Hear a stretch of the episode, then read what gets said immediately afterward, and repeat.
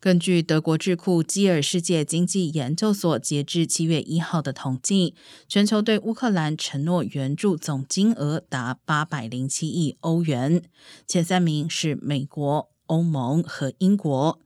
检视各国分别对乌克兰的援助承诺，对乌军援说到做到的国家包括波兰百分之一百，爱沙尼亚百分之九十八，挪威百分之九十六，英国和捷克也都将近九成。法国援乌总额达二十点八亿欧元，高达百分之八十七是金融类，真正的武器并不多。美国四百二十六亿欧元总额有超过一半都是军事援助，虽然承诺援乌三十三点四亿欧元，但实际交付乌克兰的武器不到一半。